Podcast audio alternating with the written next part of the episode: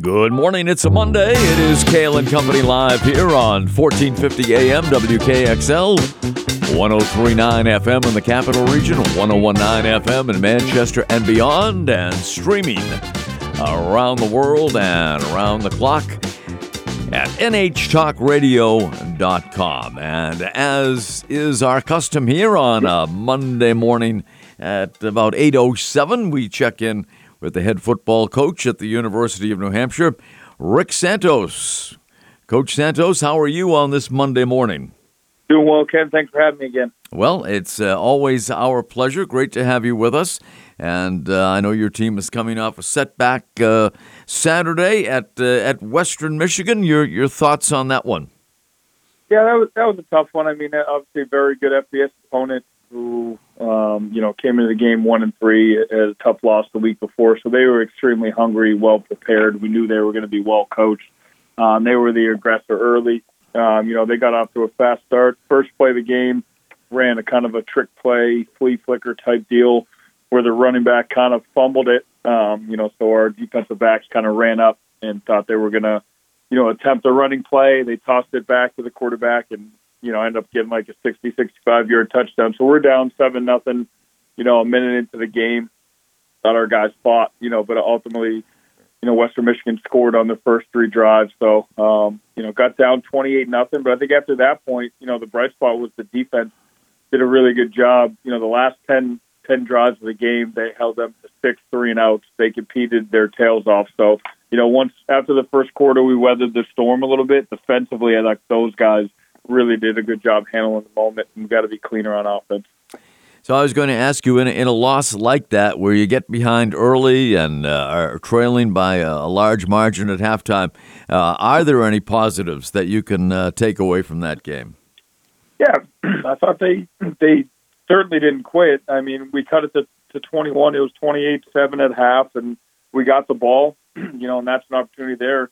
We were driving a little bit. Um, ultimately, the drive stalled out. And, you know, I think if we could cut that thing to two touchdowns, you know, keep it close going to the fourth, you got a chance. But, you know, ultimately we had four turnovers, two fumbles, um, two interceptions, and, and we were sacked seven times. You know, their their defensive front was physically imposing. They were impressive they did a really good job stunting and moving those guys all night. You know, and it just ultimately it was too much for our offensive line to handle. Now, how did you come away from uh, Saturday's game? Uh, you know, as as far as health is concerned, any any injuries? Uh, definitely some nicks and bruises. I mean, that was that was a very physical football game, and, and you know, a very big, um, you know, team in terms of stature for Western Michigan. But I, I think for the most part, after looking at the injury report yesterday, I don't think it should be anything right now that's too glaring that should hold the guys out for next week. Well, that's that's a good thing, and uh, also the good news is you are still undefeated in conference play at uh, three and zero oh as you get ready for a home game uh, on Saturday against Stony Brook. Yeah, exactly. And I think that's what we got to, you know, we the great thing is, Ken, we still control our own destiny in terms of conference play, and we've done the right things through the first, you know, uh, month of the season to put ourselves in a really good you know, chance to have an opportunity to compete for a championship as the season goes along. You know, those FBS games can be humbling, and um, I think it's a good opportunity for us to take a hard look at where we're at and you know what we got and which guys kind of have to be out there and, and play and give us a chance to win. But we're excited to be back home. It's homecoming. It's going to be a great crowd. You know, a lot of former student athletes and former teammates of mine reaching out that they're coming back. So just yeah, really excited for for our guys to have this opportunity to play in, in front of such a great atmosphere. Yeah, as you mentioned, homecoming uh, on Saturday, and uh, you know what kind of an atmosphere there will be uh, on campus. The uh, the place will be packed. There'll be uh, you know a lot of alums back uh, in the stands. Some who have played for the Wildcats, as you mentioned, former teammates of yours. So that that's going to be an electric atmosphere on on Saturday. Yeah, it certainly will, and I think it's it's one of the the moments where you just got to appreciate kind of you know all the hard work and all the people that came before you um, to kind of set you up to have have success and have the University of Hampshire football program be something that you want to be a part of. So I think this is is one of those games where you know we're playing for the legacy of this this story program and playing for all the great players that came before us, and you know just find a way to go out there and, and put in a, a good game. And Stony Brook uh, enters the game winless on, winless on the season. But as you very well know, Coach Santos, uh, anything can happen in the Colonial Athletic Association. Yeah, there, there's certainly no easy win. Uh, you know, Coach Priore's been around for a long time. He's he's a tough, grizzled coach. He's going to get his guys ready to play every single week, regardless of the record. They have a really, really big offensive line. They're going to try to establish a ground game. I think, um, you know, time of possession is a big stat in this game. You know, he's going to, you know, try to work the clock a little bit, try to keep the ball away from us. Um, you know, Kyle Nunez is somebody who we have to have a really good game plan for. He's their he's their right guard. You know, he's played started for four years. He's an all American type player. So, um, I know they've been they've been hampered a little bit with some injuries. So it's going to be interesting to see, you know, what they have at the running back position. Uh, I know a couple of their guys have been down, so kind of see if those guys are going to be back healthy. But ultimately, you know, we got to be prepared for whatever they're going to throw at us. Uh, Coach Santos, we, uh, as always, appreciate you coming on and spending a few minutes with us on these uh, Monday mornings, and uh, we wish you the best of luck this coming Saturday at 3.30 at home uh, against Stony Brook. Thanks, Ken. Really appreciate it. Look forward to catching up next week. Very good. Thanks so much, Rick. Coach Rick Santos, head coach at the University of New Hampshire, and if you're planning to go to that game, as we mentioned, it is homecoming at UNH on uh, Saturday, so uh, tickets will be at a premium for that one. So if you're planning to go, uh, get them uh, well in advance. Get there early. Enjoy some of the uh, tailgating that goes on. It's always a lot of fun to uh, go to UNH, especially uh, on a homecoming weekend. But for any football game at UNH, it's always a lot of fun with the tailgating aspect and meeting up with with friends and having a great time before uh, UNH football game, and the kickoff time uh, Saturday in Durham is at 3:30 against Stony Brook. Well, as uh, I'm sure most of you know already, Patriots lost to uh, Green Bay in overtime yesterday. 27 to 24. I think they surprised a, a lot of people uh, as, as in terms of how competitive uh, they were. Patriots were nine or 10 point underdogs, according to uh, some of the odds makers. And uh, third string quarterback Bailey Zappe had to enter that ball game very early uh, in the first quarter uh, after backup quarterback Brian Hoyer sustained a concussion. And Zappe, I, I think, uh, played very, very well under the circumstances. Of course, uh, Mac Jones, Patriots' regular quarterback, is out with a high ankle sprain, and we don't know if he's going to be back on uh, Sunday when the Patriots host Detroit in Foxborough. But Zappe, 10 of 15 for 99 yards and a touchdown pass to uh, DeVante Parker in the third quarter. And you know, Zappe, in throwing that uh, touchdown pass to Parker, he became the first NFL rookie quarterback to throw a touchdown pass this season. If you were to uh, have put your money on uh, Bailey Zappe being the first rookie to throw a touchdown pass in the NFL this season, uh, you would have made a lot of money, I'm sure, uh, as no one expected him to play, period, let alone play in a, a big game against the Green Bay Packers at Lambeau Field. And I thought, uh, all things considered, he played uh, extremely well. Patriots now one and three, and they will host the one and three Detroit Lions this coming Sunday in Foxborough. As you probably expected, the uh, Red Sox were swept over the weekend at Toronto, nine to nothing, ten to nothing, and yesterday six to three uh, by the Blue Jays. The Red Sox, thankfully, will be wrapping up their all you can say is miserable season. The next three games against the Tampa Bay Rays at uh, Fenway Park. A couple of night games tonight and tomorrow night. An afternoon game will put the finishing touches on it. Thankfully, this has just been a horrendous season for the Boston Red Sox. They had a couple of good weeks in June, and folks, that was about it. That was about it uh, for the Red Sox, whose uh, whose play has been brutal, pretty much from uh, start to finish all season long. So we're glad that season is coming to an end.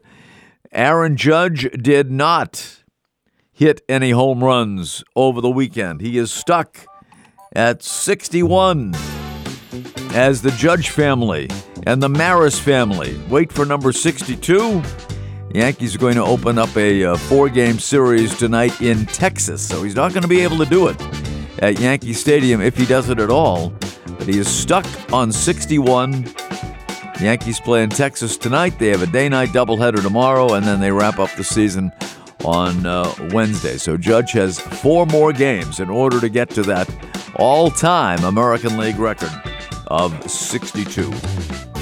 Coming up, we will uh, check in with Mike Nakovic, our correspondent on the scene in Florida, to find out what's going on there and uh, talk about the uh, devastation that took place as a result of Hurricane Ian. Back with Mike right after these words on WKXL, NHTalkRadio.com, Cail and Company Live on a Monday. Thanks for being with us. Cail and Company Live on this Monday. Great to have you along with us. And uh, joining us, as he did three times last week uh, on this program, is our WKXL Florida con- correspondent, Mike Nikova. Good morning to you, Mike. Good morning, Ken Cail. How are you? I am doing well. And uh, are you joining us today from uh, one of the most Yes, beautiful places on earth, Siesta yes, Key? Yes, yeah, Siesta Key, and uh, down in the middle of Siesta Key is called the Village, and that's where I am right now, enjoying a coffee. Enjoying a coffee at Siesta Key. Life, Uh, life no. for you is good, Mike. Mike it Nakova. very good. But what about the rest of the uh, state of Florida? What kind of uh, impact uh, did it have? Any impact at all? I saw you sent me a picture yesterday of an uprooted tree at uh, at Siesta Key. Did it have uh, uh, much of an impact there? No, it doesn't seem to have had much impact on buildings per se. Although in downtown Sarasota, I think I sent you one picture showing some panels of glass that were that had popped out or blown out of one of the bank buildings in the downtown, and they were putting uh, plywood uh, uh, on those uh, openings. But other than that, mostly tree damage. It's mostly been a palm tree and uh, oak tree and all the other trees that we have here, mostly damaged. Uh, Mother Nature was a good landscaper last week. She definitely pruned a lot of the trees. I guess so. I guess Yeah. so. The the the death toll uh, in Florida seems to climb uh, uh, every day uh, as the search and rescue operation continues. I think it's uh, what, uh, close to around a little over seventy now, something like that. yeah, uh, this morning I saw uh, the latest numbers. I saw 79 people 79, that yeah. unfortunately uh, have died in the, in the state due to the storm. Um, the the power situation, about 2 million people have had their power restored. Uh, 80% pretty much have had their power restored. Uh, but you know it's really holding back the uh, the restoration of power and other services um, is the flooding. The, a lot of the rivers have just begun to crest, which means that um, you know roads, Route 70, Route 72 in Florida, for those people that are familiar with the area, um, those have been flooded. Parts of 75 down near Fort Myers, Yeah. from uh, Englewood to Fort Myers, water on, on those roads. But that's that's the least of the damage. But until you get the rivers to to come back to normal, where the water is just at uh, you know flood level, then you can't go in there and replace the down power lines, restore power and service. So that's what's holding up. Most of the power restoration will occur in the next two days, and then anything that's left after that is definitely due to uh, the uh, the flooding that's gone on with some of the rivers in the area. But but you never lost it in Sarasota. No, I'm. Um, cities sometimes uh, luck out because there are power grids that are very favorable to cities because that's where a lot of people live. And there's a substation that's not that far from where I am, about less than a quarter of a mile. And no, I never lost power. Um, friends of mine uh, in our the walking group that we have, everybody lost power except uh, me, and uh, quite a few of us lost Wi-Fi. But that got restored for me a couple of days later.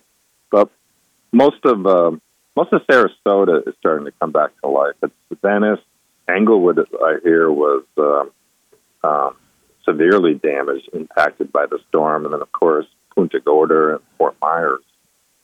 Oh, but, but when I see the pictures of uh, Fort Myers Beach, I mean, it's Mhm. almost total devastation down there. I mean, Well, I, I never, I haven't, I've been to Fort Myers just like to the ballpark, yeah, um, to the Red Sox, but I've never really been in toward the the beach. I mean, when I when you have Siesta Beach up here, it's kind of hard to travel other parts of Florida to go to their beaches because ours is so good.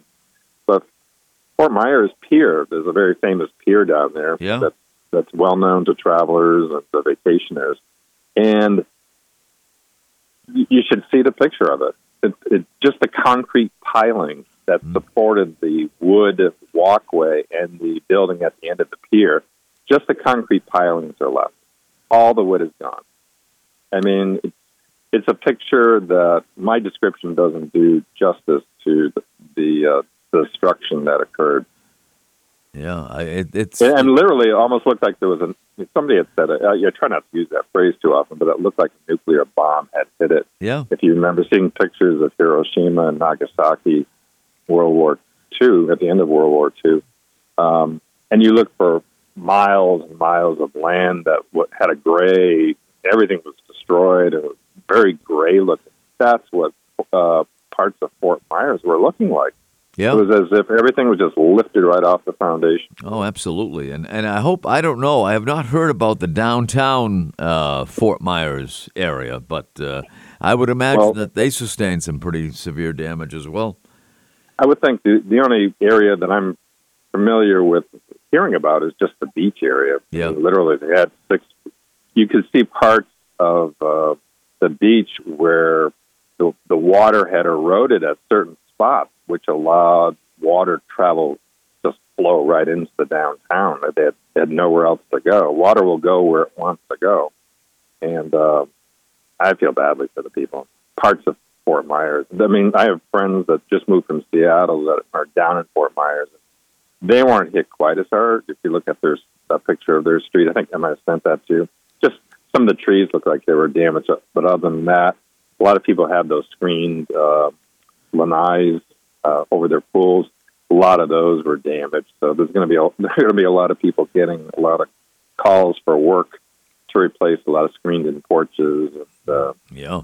uprooted trees. I mean, if you need people in New, it's it's too bad uh, with all the the wood that we have now that, that's been cut up. It'd be perfect for people in New Hampshire and up north for their fireplaces. I mean, we don't have a lot of fireplaces. True. Very true. Yeah. And and you have all this wood that's been freshly cut. It's, Yeah. a, it's a shame. I don't know what they're going to do with it. but- Yeah. Wow, that that is a good point, though. So, what what uh, what is the public's perception down there of how uh, Governor DeSantis has handled the crisis?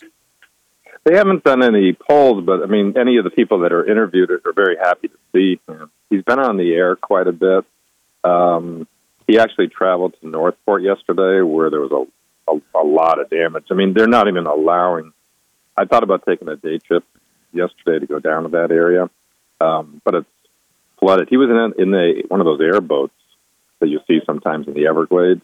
Yeah. And so he's been, he's been very visible, uh, vis, visible, um, probably miserable about the whole situation. But he's, I think he's done a good job. I mean, it's it's you have you can, you, you have to put your resources where you think that you're going to need them. And when the storm was going from Tampa to Venice to North Myers, um, you have to shift resources quickly. And um, he, he managed to do it. There's only so much you can do when a Category Four hurricane, it, you know, link, you know, drives right in through the middle of your area. I mean, there's there's going to be destruction caused, and some of these people lost homes. I mean, I know two people, myself, who lost their homes in Fort Myers, completely, completely gone. Yeah. And so I think that, I think they're happy with him just because I think you know you, you kind of give your public officials the benefit of the doubt, and he's very commanding when he's not doing his news conferences. You can tell that he's had leadership positions in the past beyond being governor. So I think I think he's done a good job. I mean, given the situation. Now you mentioned North Port, and uh, that, if I'm not mistaken, is where the uh, Braves spring training uh, headquarters is located. And I saw a lot of flooding, uh, as you mentioned, in that North Port area. Yeah, um, next to the stadium, I mean, they're developing that area. I mean, Yeah. that area is going to be huge coming years, but there are there's a lot of empty land. So um, I'm I'm not sure how the stadium fared. I tried going on Facebook to to see if the uh, team was commenting about when because they have a tiki bar that Uh, I know they it's keep op- they keep open. We've been there, first place you And- took me when I landed there. I in- know. over a year ago. Yeah, yeah.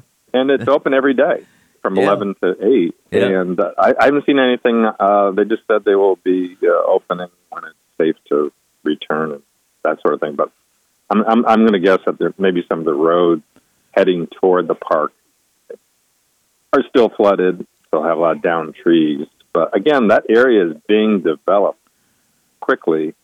Um, but you know, trees don't develop quickly, so you don't. I mean, most most of the tree damage will be in well-established neighborhoods down there, but that particular area doesn't have a lot of uh, building going on, at least right now. Well, Mike Nikovic, you, you have been ordained now, our official uh, Florida correspondent here on Cail and Company, and uh, I want to thank you so much for uh, you know being on with us uh, now four mornings here. Uh, on the show, so I, I know you'll be asking for a little compensation pretty soon. I'll I'll, I'll, I'll send you down some popcorn from Springfield, Oh, that'd be great. that'd be great. Thank you, Ken. and uh, and good luck to you. And uh, you know, I'll, I'll I'll even say good luck to the Tampa Bay Rays uh, in in the postseason. yeah, let's hope they do well. All right, Mike. Thanks so much. You're welcome. I Appreciate Bye. it. 8:31 is our time. Coming up, we're going to talk with our good friend Psychic Sue McPhee about something spooky that's going on this coming weekend in Hillsborough. We will do that right after these words. Cail and Company live right here on WKXL and NHTalkRadio.com. It is Cail and Company Live. It's a Monday. And if you missed any portion of this program or simply would like to hear it again, we will repeat it for you right after 7 o'clock this evening here on WKXL 1450 AM, 1039 FM in the capital region, 1019 FM in Manchester, and streaming around the world and around the clock at nhtalkradio.com. And uh, Kat, you're going to like this segment. I guarantee you. You will love this segment. I'm so excited. Uh, because, uh, yeah, you should be excited because uh, we have to say, first of all, happy birthday to Hillsborough because they're celebrating 250 years. How about that? Hillsborough is 250 years old. wow. And they are commemorating their anniversary. And uh, this Saturday, uh, Hillsborough 250th is presenting Haunted Hillsborough. And Kat, I know you like things that are haunted. And Hillsborough, uh, if it's not already, will be on uh, Saturday. And uh, joining us is our good friend, I like to call her Psychic Sue McPhee, noted author, a noted uh, psychic, although she doesn't really relish that title, but she's very good. And uh, she just does everything well. And uh, Sue, we, uh, we welcome you back to Cail and Company, and uh, great to have you with us. Thank you. It's great to be here. And I know you are going to be a, a big part of uh, the the haunted Hillsborough event that is taking place this Saturday afternoon into the evening, and Yes. uh, it all begins around uh, four o'clock, and, and you're going to kick it off uh, from I- uh, sure. right? Is that true? Yeah, you. Uh, I I will be one of the starters. Um, there's several things that will be going on at four. They're actually um, advertising the event is going from four in the afternoon till about eight thirty in the evening. Yeah. So I do have several little uh, segments that I will be responsible for between those hours, and four to six will be the storytelling. I can fill you in on what those will be like, and then six to eight, back to the chair and the table for psychic reading. Mm, nice. and uh, I know uh, from uh, 445 at the historic, I'm not going to say haunted, but the historic schoolhouse, Yeah. uh, Psychic Sue, you will be telling some spooky, scary stories. Oh yes. Yeah. Oh yes. I'll be doing that actually twice, back Yeah. to back. So from four to four forty-five, we're going to be um, advertising that for the younger kids, um, say ages six to eleven, six to ten, you know, maybe a little bit younger. But you know, as, as I think you have grandchildren too, right? I do. And when they're real young, you kind of don't want to scare them too much because there's such a thing called a nightmare. yes. and we don't want them up all night uh, keeping their parents awake with nightmares. So, so they're spooky, scary stories, but they're funny, spooky stories. There aren't um, any in there in my collection, I hope, that will scare the little ones uh, half out of their wits. So it'll be fun. There'll be some interactiveness with those stories, and I'm bringing in a bunch of little um, those glow lights, yeah. those glow, glow rings that they can wear as bracelets. And what I tell them at the beginning, when this is for the younger ones, if you wear this bracelet and you get scared, you just touch the bracelet, and there isn't a witch, a ghost, or a goblin or a monster that can ever hurt you. Oh, there you go. So they're going to have that. That'll be for the younger people, the younger crowd. Okay, and that's and at the then schoolhouse. from uh, yeah. from five. So that'll be like the first hour. You know, we'll, we'll clear the decks and we'll get the older people in. And I say these stories are appropriate for age 11 to 111. okay. And those are going to be a little more scary, a Oh, little boy. more heart pounding, a little more. And some of them are 100% true. ah. Now, a scary story, you know, you can talk about goblins and ghosts, and people know, wow, there's no real such thing as that. Well, I'm not so sure about the ghost part of it. But when someone talks to you or tells you a story about something that happened to them, now it becomes more real. Now it becomes more scary. And they're left thinking, did that really happen? So those are the kind of stories that will be told in the second half of the story segment from five to six. Then I hustle on across the street, float across the street, if you will. Uh, I'll leave my broom at home, and I will join the other readers, psychic readers, and understanding that in addition to myself, there's going to be eight more readers. So we're going to have Wow. a house full, house full of readers. This is all going to happen at what they call the Center Clubhouse. It's a very old building, very historic. Um, people will be around explaining the history of the building, the history of the graveyards, and things like that. Um, so uh, I think some of the psychic readers are going to be outside in a tent because they prefer being in the uh, outside air. Uh, but I'll be on the inside, and there'll be looks like nine of us. There's a fee. Everything um, there mostly is free. The stories are free. There's a band playing music. It's going to be um, some traditional and some some different kinds of rock and roll. Uh, but um, and that'll be free. But things like food, they're to be selling the food, and the stories are free. But anytime there's a reading, there will be a small fee from each of the readers. They ha- charge their own little whatever they charge. And I'm told most are keeping their fees very reasonable, between fifteen and thirty dollars. So we have angel card readers and tarot card readers and psychic mediums and pet communicators and there's all kinds of different types of as we as you and I have talked about before, there are different types of ways that individuals with what I will have to call a higher intuition. I think we all have that, but eh, some of us kind of tap into it a little more. Um, so many ways of scratching that intuitive spot of being able to connect with a person's energy field, with a person's spirit, and being able to bring forth information. So, as, as what do I tell people when they come for a reading, you know, listen, ask questions, do both. Feel free. Well, absolutely. Now, you, you mentioned uh, pet communicators. And Say that again? Uh, you you mentioned uh, there's going to be a, Oh, a pet yes. a pet Oh. communicator there. A, pe- a, yep, a Yep. pet communicator is able to um, c- make that connection, the intuitive connection with pets, whether they are present or not. Ah. Now, I've seen this uh, happen, and sometimes a person will bring um, a picture of a dog, a cat, a horse.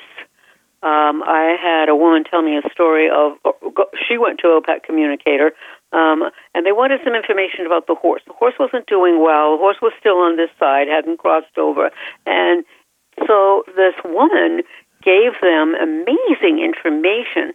They went home and they worked with that information, and the horse got better. So, pet communicators, to my understanding, is uh, the ability to uh, communicate intuitively with a pet that's either present or unpresent, could be crossed over. Sometimes a person will be very, very uh, distraught, uh, and as well they should be when they lose their own pet, a dog, say. So they they'll bring a picture of the dog, and they want to know how the dog is. And the pet communicator will actually give them really specific information that confirms to that person this is real.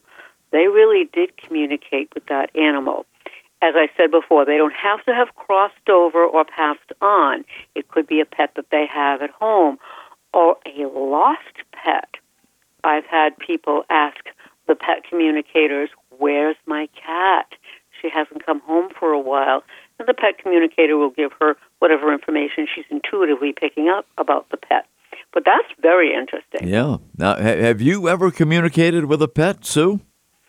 You know, Strange that you should ask. Um, in, in in different ways, yes, yeah. in different ways. Um, there was one time there was there was a missing cat, and um, I discovered where the cat had gone. Unfortunately, the person wasn't able to go to that place, and it it never really transpired. But I I felt that the cat was okay and alive. Another communication, though, happened. I was working at a nursing home, and that particular home did pet therapy with the residents. They might bring in a chicken or a, a dog or a cat or a bunny.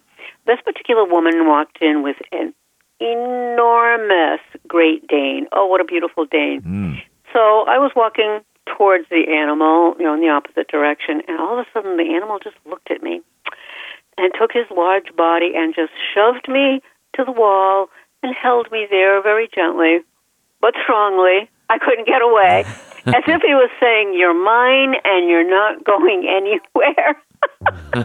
so we all had such a laugh about it, but the dog would not let me go for a, a solid 15 minutes. Wow. So somehow he must have recognized me. Maybe we were uh, doggy brother and sister in another life. I don't know, but that dog was not letting me go. Kindred spirits, somehow, anyway. Yes. Sue McPhee is with us. Sue, uh, can you hold on for a couple of minutes? We have to take a quick break here, and then we'll uh, talk a little bit more about Haunted Hillsborough, which is coming up this Saturday in uh, beautiful Hillsborough, celebrating its 250th anniversary. Sue McPhee is with us. We'll be right back. Cail and Company here on WKXL and NHTalkRadio.com. Stay with us. Don't touch that dial. Cail and Company live here for a Monday. Great to have you along with us. Joined by Hillsborough's own Sue McPhee. And we're celebrating Hillsborough's 250th anniversary. Sue has not lived in Hillsborough quite that long. Uh, well, we're not sure. Uh, My spirit could have walked this territory uh, uh in another life. but Haunted Hillsborough is coming up Saturday, starting at 4 o'clock. Sue will be there to uh, kick things off with some spooky, scary stories uh, at the historic schoolhouse in Hillsborough. Again, the first session from 4 to 4.45, 5 o'clock uh, is for the younger children, uh, ages 6 through 10, 6 through 11 maybe. And then at 5 o'clock, some uh, scarier stories, uh, also at the historic schoolhouse for the uh, older kids from 11 to 111. I hope we get someone that age. Uh, that would be great, wouldn't it? that that would be great. And also, what we haven't talked about yet uh, mm-hmm. we, we, talked about the fact that you will be doing some uh, some readings, and others yes. will be as well for for a small fee. Yes. Uh, and but the six to eight, uh, they're also having haunted cemetery tours. Oh yes, and that's going to be very very interesting. And that's going to be conducted by um, one of the town historians, Christina Chadwick. She is currently the president of the Hillsborough Historical Society, uh, and she's going to give a guided lantern lit tour through the gravestones, ooh, talking about the rich history of the presidents that are buried there. Who knows? There may be a spirit or two that come out to greet those that are brave enough to go on the tour. Wow. So uh, that will be from 6 to 8, the Haunted Cemetery tours. And uh, it's suggested that you bring a lantern or a flashlight. Uh, That helps, yeah. yes. you don't want to trip over any old bones. Uh, very, very true. Very true. So, that, so that'll be very intriguing. Yes, we probably could should um, start by also giving people an address that they can plug into their GPS. Yes. Okay, so the address is 27 East Washington Road in Hillsborough. That's 27 East Washington Road in Hillsborough.